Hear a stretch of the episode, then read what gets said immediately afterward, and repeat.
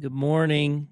It is Tuesday, the 16th of January, in the year of our Lord 2024. I'm John David Walt, and this is your wake up call. Let's begin today in consecration before the Lord. Just take a deep breath and become aware of the presence of God by His Spirit with us, in us, for us, among us. Wake up, sleeper. Rise from the dead, and Christ will shine on you. Jesus, I belong to you. I lift up my heart to you. I set my mind on you. I fix my eyes on you. I offer my body to you as a living sacrifice. Jesus, we belong to you. And we're praying in the name of the Father and the Son and the Holy Spirit. Amen. Today's entry is entitled Prayer and Knowing that God Knows You. Our text is Matthew 6, verses 5 through 8. This is the same text that we had yesterday, Matthew 6, verses 5 through 8. Hear now the word of the Lord. And when you pray, do not be like the hypocrites, for they love to pray standing in the synagogues and on the street corners to be seen by others. Truly, I tell you, they have received their reward in full. But when you pray, go into your room, close the door, and pray to your Father who is unseen. Then your Father who sees what is done in secret will reward you. And when you pray, do not keep on babbling like pagans, for they think they will be heard because of their many words. Do not be like them, for your Father knows what you need before you ask Him. The Word of the Lord. Now, consider this. The year was 1988. The place was Memphis, Tennessee, and the surrounding nine state region.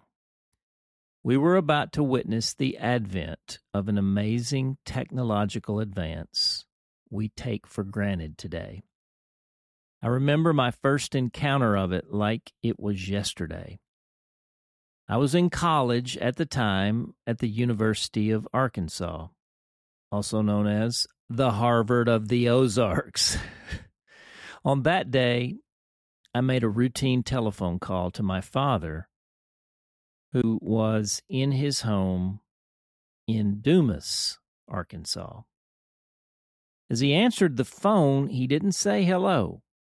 His first words, spoken immediately and in a loud and excited voice, Hey, John David! I was dumbstruck. How on earth did he know it was me? I asked him how he knew. In pure amazement, he said, It says your name on the screen of the phone. Yes, this was the first day of the release of the technology we know as caller ID. I remember thinking in those early days of the advent of caller ID, this must be what prayer is like. The second I say, Our Father, he doesn't say, My son, he says, John David. He says your name too. The great miracle of miracles is not that we know God, it is that God knows us. And the more I live, the more I think this is what salvation by grace through faith actually is in its deepest essence knowing that God knows me. And knowing because God knows me that God loves me. And knowing that God loves me not because he has to love me, which is only tolerance, but because he made me. Indeed, fearfully and wonderfully he made me. A little lower than the angels he made me. God doesn't love me in spite of me or despite me, but because of me and because of Him. God loves me like a father because I belong to Him as a son. And yes, I do not deny that I am a child of wrath deserving hell because of my membership and participation in the rebellious human race who turned and turns away from God because of its self inflicted broken nature. This only makes me the love of God more amazing and gracious and profound and a pure gift. And how do I know this? Well, I don't know it because of cosmology or theology or philosophy or mythology or information technology. I know it because of history. I know it because it happened. For God so loved the world that he gave his only Son, so that everyone who believes in him may not perish but have eternal life. John 3:16. He sent his one and only son to seek me out and find me, to forgive it all, my sin, to pay my debt to reconcile me to God, to cleanse me of every spot and stain of sin, to robe me in His righteousness, to crown me with His glory and splendor, to put the ring of His seal of favor on my finger, to hold and behold and desire and delight in and over and through me, even me, to stand in the water so I could hear the words spoken over him into the deepest place in me, in my name, John David. You are my son, my beloved, with whom I am well pleased. As I say, Our Father, the caller ID turns into an extravagant embrace. I hear those words every single day as I meet with God, and every single time it changes me. As that water seeps through my skin, it changes me. As I know God knows me completely, and accepts me profoundly just as I am, then I can completely and profoundly accept myself just as I am. And I have discovered along the way this is the only way I can change. Not so I will be known and loved, but because I am known and loved. The magic is the way this compels me to know, love, and completely accept other people without conditions or caveats. Because if this is true for me, it is true for them too. This, my friends, is a supremely powerful reality that can change everything for a person. Now, here's the best part all I've just said is true for you. All of this is what it means to become and be a righteous person whose prayers are powerful and effective. This is why I say prayer is the lifelong process of becoming a peculiar kind of person who learns to exercise a particular kind of power for the good of the world and the glory of God. And let's pray now our prayer of transformation. Lord Jesus, teach us to pray. I receive your righteousness and release my sinfulness. I receive your wholeness and release my brokenness. I receive your fullness and release my emptiness.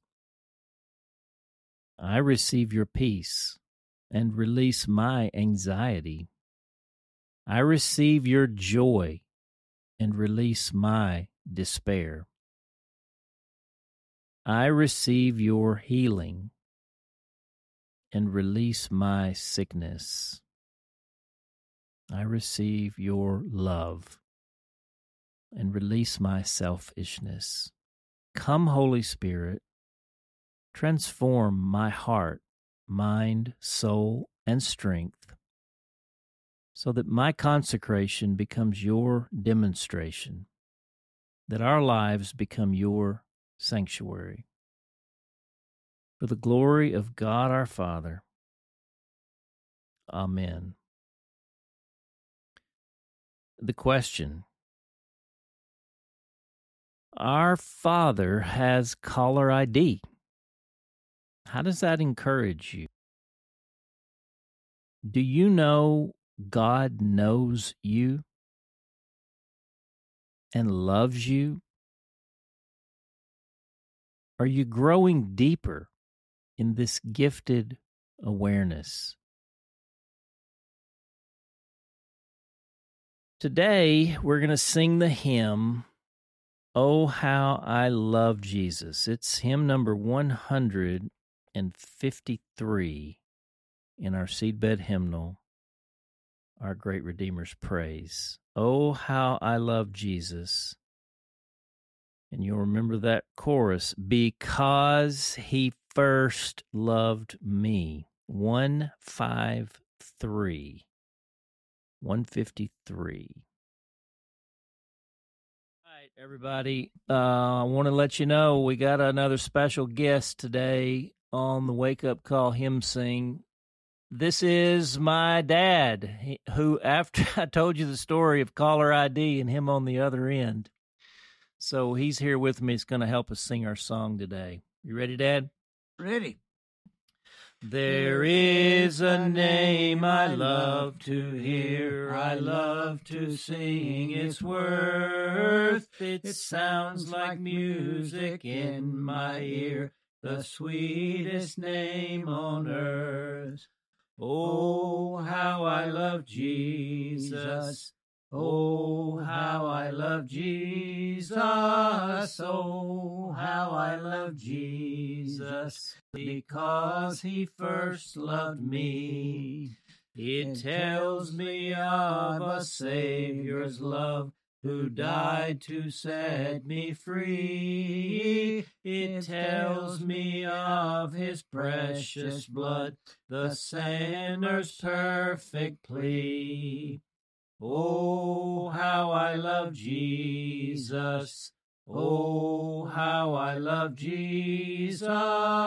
Oh, how I love Jesus because he first loved me. Number three, it tells me of one whose loving heart can feel my deepest woe, who in each sorrow bears a part that none can bear below.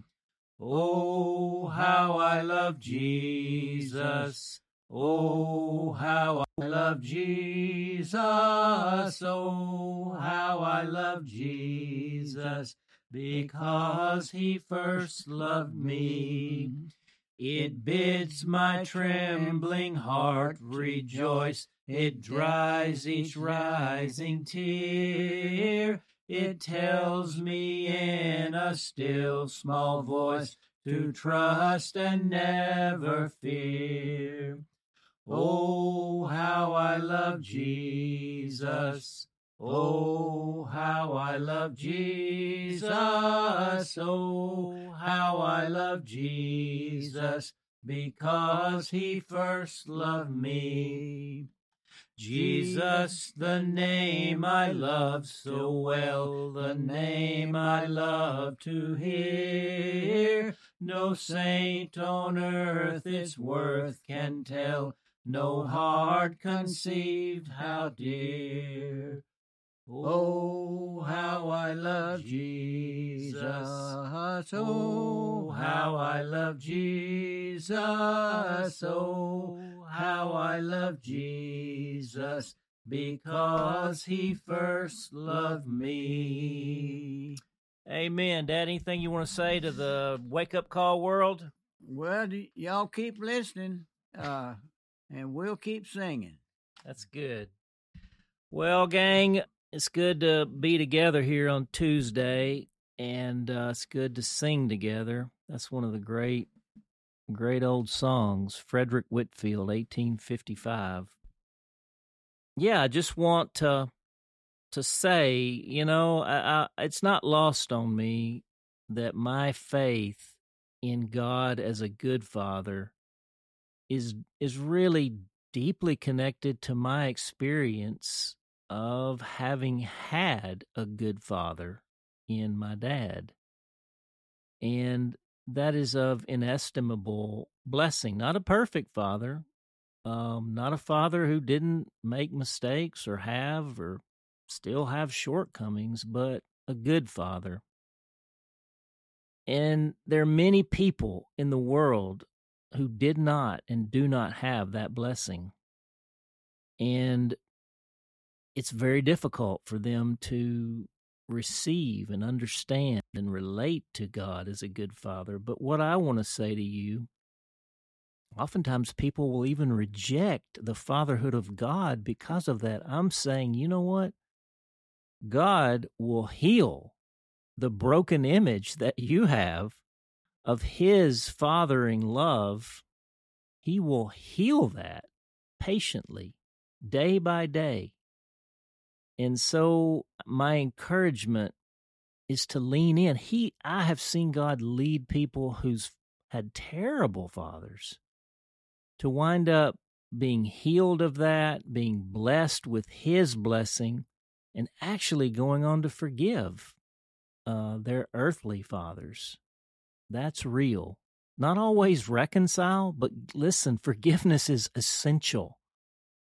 Reconciliation man, that can that can happen, and I'm not saying it must happen, but uh, the gospel of Jesus is can do it all.